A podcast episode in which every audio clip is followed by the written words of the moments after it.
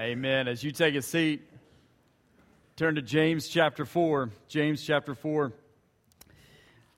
Hey, let's give our, uh, our team a round of applause here, huh? They did pretty good, huh? They do such a great job leading us every week. Linda is filling in for Dakota, who's on vacation for this week, and, uh, and Nick, uh, you know, jumping on the guitar and everything. So you got Lisa on the piano, the Bets representing on the drums and the keyboard, and the whole choir, and and all of our guys in the sound booth. They do such a wonderful job. But James chapter 4, if you have your Bibles, verse 13. James chapter 4, verse 13. Um, I was working two jobs, and um, one was part time youth pastor, one was custodian at another church. And I was working these two part time jobs while a full time seminary student. And I was doing all this at the time Stephanie and I got married some 11 years ago. And when it came to the honeymoon, I was on my own. I wasn't getting any financial help. And uh, meaning, if we were to go do anything and go anywhere, it was up to me.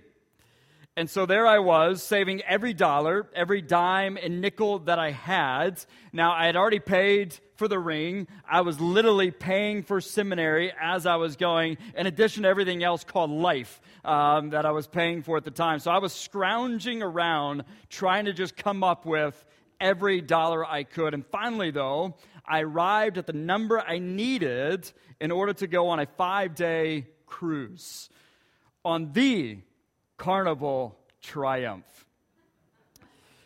Now, this was not the fanciest boat. As a matter of fact, it was one of the cheapest boats, if not the cheapest. And to prove that, within six to nine to 12 months after we went on our cruise, this boat right here broke down in the middle of the Gulf of Mexico. Some of you remember that, right? And uh, I won't say the nickname that it became known as. Um, now, for us, it, it was a good boat for us. Despite it feeling like we just stepped into 1980 style bubble on the sea, it was a good ship for us. And in addition to the cruise, I had saved up enough for an excursion. And I had never been to a place with white, sandy beaches. I'm talking about where the sand is so soft it feels like powder between your toes the white sands, the crystal clear water, the palm trees swaying in the breeze, this picturesque location. I had been to the beach before, but not this kind of beach. But on this excursion that I had worked so hard to save up for, I was going to get my chance. We were going to get our chance. It was an all day excursion on a private island. So we were going to get off our 1980s ship and hop aboard this yellow banana looking speedboat and drive off to our private island. All you could eat food and service, white sands, crystal clear water, palm trees swaying in the breeze. I mean, this was it. This was it. And I had so much anticipation and expectation, telling Stephanie, man, tomorrow we're going to do this. Tomorrow we're going to do that. And this is how, and this is where, and the what, and for how long. And then we woke up the next morning on the day of the excursion. We got on the dock at Cozumel. We walked about the dock in the shops for a few minutes, and we could see it there in the distance, like a wild, angry tempest coming in those dark clouds. We could see it, and they were approaching and approaching. And it didn't take long for our picturesque moment that we were envisioning like this to become this strong winds, heavy rain, darkness, waves. Now, they always say around the beach, oh, it just comes and then it leaves, right? You know, after like 20 minutes. Well, never when we're at the beach. That, that never happens. And this was no different. It did this all day. they canceled the excursion.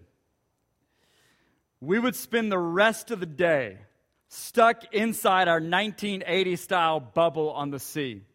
As we walked back, our heads were down. I was extremely disappointed and was for some time. I'm still disappointed.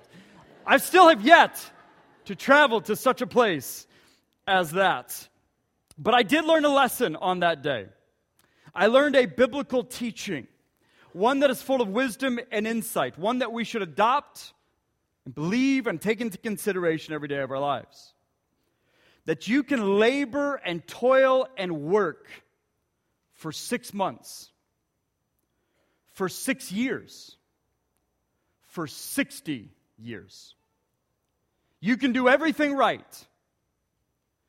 You can sacrifice, you can save, you can plan and prepare, you can anticipate and expect, you can climb those mountains and travel those valleys, only to find your expectations and anticipations turned upside down, shattered.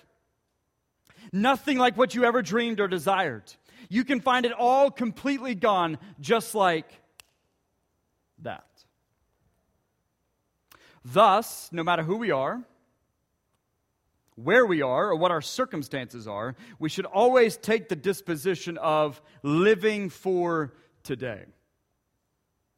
And I'm going to unpack that as we look at this passage. We should, in anything and in everything, we should declare, Let not my will be done, but the will of the Lord be done. It should be, okay, Lord, my heart is yours. My mind, my life, my plans are yours. You're my treasure. Thus, my life, this day that you've given me, I'm yours. Your will be done. I trust you. I submit to you in all things. James chapter 4, verse 13, this is what James writes. He says, Now listen. You who say, whether out loud or internally, you who say, hey, tomorrow, today or tomorrow, we're, we're going to go to this or that city. We're going to spend a year there. We're going to carry on business and we're going to make money, a profit. Why? Verse 14. You don't even know what will happen tomorrow. What is your life? You're a mist that appears for a little while and then vanishes. Verse 15 Instead, you ought to say, whether out loud or internally, if it's the Lord's will, we will live.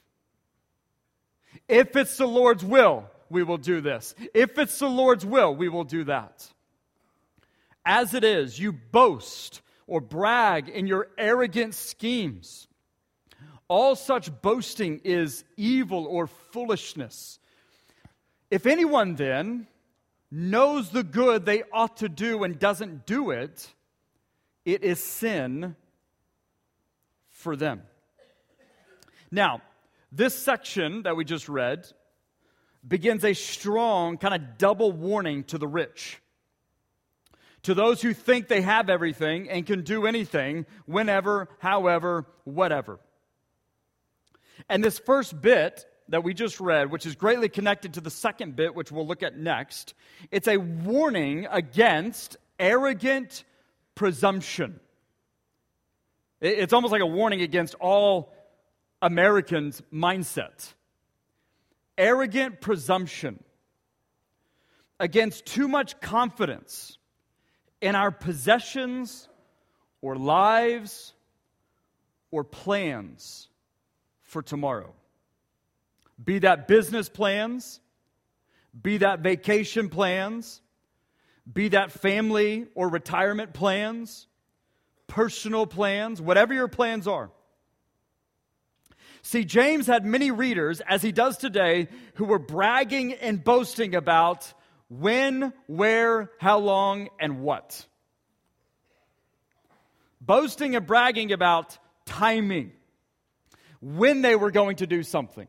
This afternoon, tomorrow, this is what we're going to do. The destination, the where. We're going to go to this city. We're going to go to this country. We're going to go to this state, this location. They were bragging and boasting about the duration of the stay. Ah, we might spend a year there. Ah, this is how long we're going to be there. for a couple months, for a couple weeks, for a couple days. And then the what? The activities, what they were going to be doing. The leisure, the business, the activities that would bring a profit. They were boasting and bragging about when, where, how long, and what. And James is saying, do not boast or brag about anything except maybe the Lord's. Do not boast or brag about anything, for how can you? Because seriously, he in essence says, Who are you? Who do you think you are? You don't know. You don't know what's going to happen this afternoon or tomorrow or the next day or next year. Just ask anyone who's following college football realignment. You don't know. Just ask anyone who's following politics. Just ask anyone who's following the weather. I had no idea it was going to storm all day yesterday. Just ask anyone who's following the next trend or the next fad or the next viral video. We don't know. Ask anyone who's following the stock market or the next interest increase or inflation. We don't know. Now, James is not saying, because we could read this and walk away thinking this, James is not saying that we are not to live proactive lives. He's not saying, hey, don't prepare or plan. He's not saying, hey, let's just eat, drink, and be merry for tomorrow we die. That's not what he's getting at. What James is doing is reminding his readers, he's reminding us of what Proverbs 16:9 says. We can make our plans and we should, but it's the Lord who determines our steps. We can make our business plans. We can make our retirement plans. We can make our vacation plans. We can make our family or personal plans. We can make all these plans, but it's the Lord who determines our steps. He's saying you have to live with that kind of wisdom and understanding. You have to live with that kind of humility. You should always live with the disposition that we are slaves to God and to the Lord Jesus Christ. Remember, that's how James starts off his entire book. We are slaves to God and to the Lord Jesus Christ, regardless of how much control we think we have due to our money, due to our positions, due to our lives, and so on. James is reminding us that at any moment, despite what we've done or who we are, our lives as we know it or our plans as we want them can be gone, changed, or altered like that. So you're not to boast and brag about what you're about, where you're about to go, or how long you'll be there, or what kind of profit you stand to make. For who are we? But people who are here one moment and gone the next. He says, What is your life? But a mist that appears for a little while and then vanishes. Now, what is James referring to? What imagery is he trying to get at? Is he referring to fog? Are we that kind of mist, like a fog, that's here for a while and then gone? The word he uses does not refer to this kind of mist, like a fog. A fog can be there for days. Some places, fog can hang around for weeks. Maybe James is referring to kind of the mist or the dew on the grass that appears every morning. It's here for a little while, but then it's gone. But again, the word that he uses does not refer to this kind of mist or dew. Because dew can arrive at 6, 7 a.m. and last all the way till 1, 2 in the afternoon, depending on how long your grass is, I guess.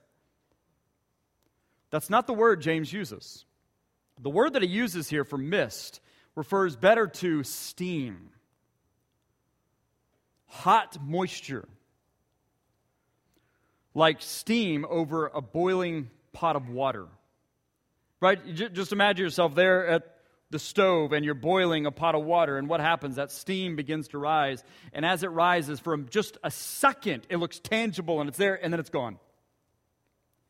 That's the word he uses. You're literally here for one second, you're gone the next second. What is your life? In the grand scheme of all history, we've been here for like one second.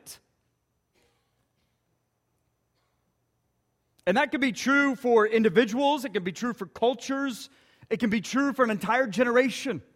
In the grand scheme of all history, who are we? But here for a second. What do we honestly really know? And quite literally, our lives can be here one second and gone the next. At a last church, there was a couple that we knew who was in our church, and they had just moved from our community to a nearby community. They were both in education, in administration within education. And so they moved to a new school district, and they were just a few years away from retirement. They had planned, they had prepared, they had been proactive for a long time with their affairs. They had just bought, in a way, their dream home, the home they were going to retire in. The dreams that they had for so long were starting to become real, tangible, so close, like us pulling up to the docks at Cozumel the night before that storm. Then, just months after settling there, on one normal, seemingly mundane day, like a Tuesday or a Monday or something, the husband was running on the treadmill. He did this every morning. His wife was getting ready for work in the other room. After a while, she noticed that he had not come out from his workout to get ready also for work. Some time had passed, so she goes in to check on him, and he's lying down on the floor. He was gone. He'd had a massive heart attack and was gone like that. You're here one moment, you're gone the next. Doesn't matter who you are. Doesn't matter what you've done. Doesn't matter how hard you planned and how hard you prepared and how proactive you were and you did everything right. Doesn't matter where you believe you're going. At any moment, what happened to him can happen to any one of us. Doesn't matter your age. I've had a lot of friends, similar situations. So if we take the disposition of no, no, no, I'm in control, I own my tomorrow, I'm going to do this. I'm going to do that. I'm in control of my destiny, all my possessions, all the people, all the plans. I'm in control. If we take that disposition, James is saying, all the scripture and the Proverbs and the wisdom literature are saying it's foolish. Because all that's ultimately going to happen is the rug is going to get pulled out from underneath you. And then what? Then what about your plans? Then what about your possessions that you're hoarding? Then what? Jesus addressed this same idea in a similar fashion with those who are about boasting and bragging as if they were in control of it all. In Luke 12, we read about this parable, this story that he told. Jesus said, The ground of a certain rich man yielded an abundant harvest. So the guy was already rich, and the ground, who's in control, the crops, the rains, everything, God's. So God blessed him with a beautiful harvest. And so, what is the, the man's response? Jesus says, The man then thought to himself, What shall I do? I have no place to store my crops. Then he said, This is what I'll do. I will tear down my barns and I'll build bigger ones and there I'll store my surplus grain. And I'll say to myself, You have plenty of grain laid up for many years. So take life easy. Eat, drink, and be merry. But God said to him, You fool. this very night, your life will be demanded from you. Then what? Then who's going to get what you have prepared for yourself? Then what will your plans come to? Then what? You're here one moment, you're gone the next, so then what?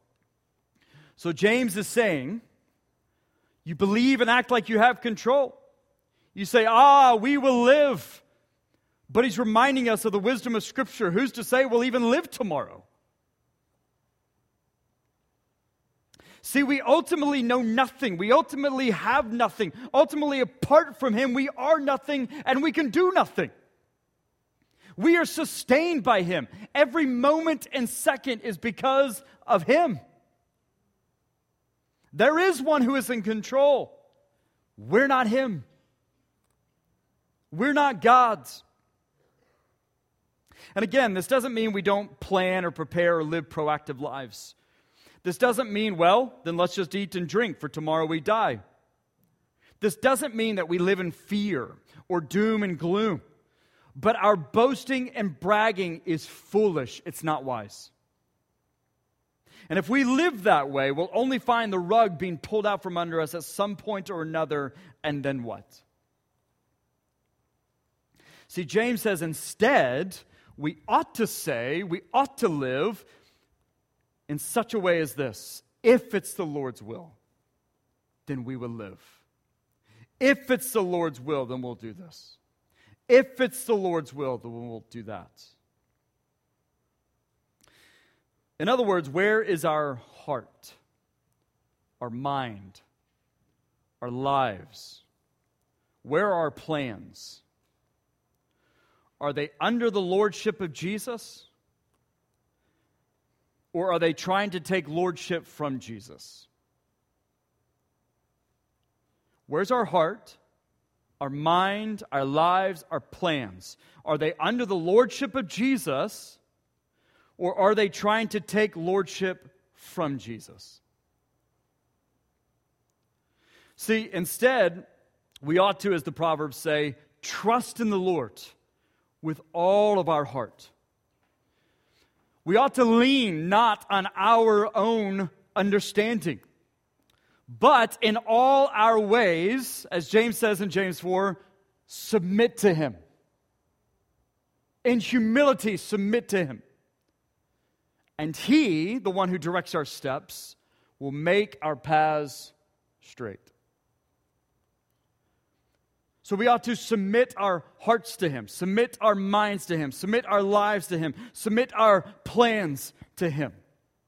We ought to trust in Him with all of our heart, mind, soul, and strength. In all our ways, acknowledging Him, submitting to Him. That's the good we ought to do.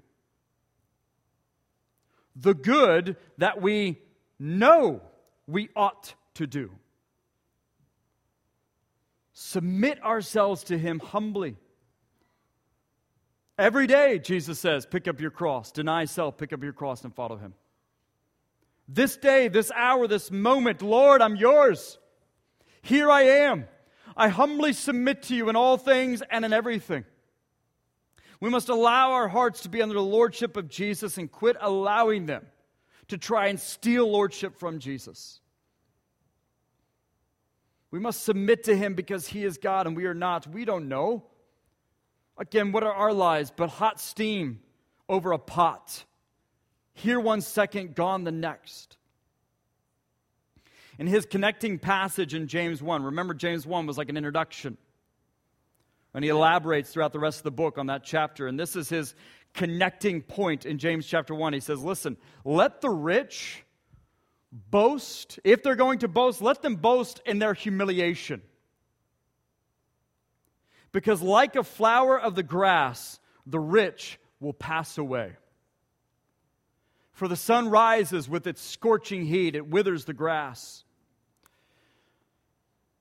Its flower falls, its beauty perishes.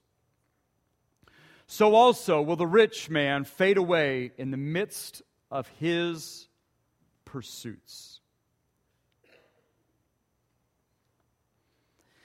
And I want to add this all of this does not mean that our lives are in vain.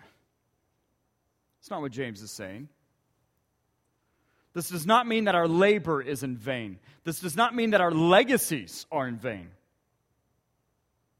Our lives were created by God and for God, and Jesus is alive. Meaning, death is not the end of the story. Thus, for those in Christ, our lives, our labor, our legacies are not in vain. Meaning, how we live today, what we say, what we do today, it matters. Our labor, it matters. Our legacies, they matter. There are countless brothers and sisters in the faith who were here one moment and gone the next some of them tragically and unexpectedly, others by persecution, and still others quietly in their sleep after a full, long life on this earth. But regardless of the circumstances around their deaths, those who live for Jesus and love Jesus, their lives, their labor, their legacies, prove that our God is faithful and that it matters because of who Jesus is, because of what is to come for all those who love Jesus, our lives, our labor, our legacies are not in vain. So, as the scriptures say, so serve the Lord with gladness. Live full lives today for Jesus and in Jesus. Prepare, plan, and live proactive lives. That's wisdom we also see throughout Scripture. But in all of that, live for Jesus today above and before anything and everyone, all the while knowing that He is the one who directs our steps.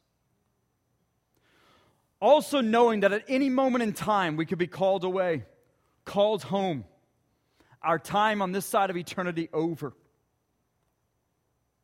For some of us, our end may come tragically and unexpectedly.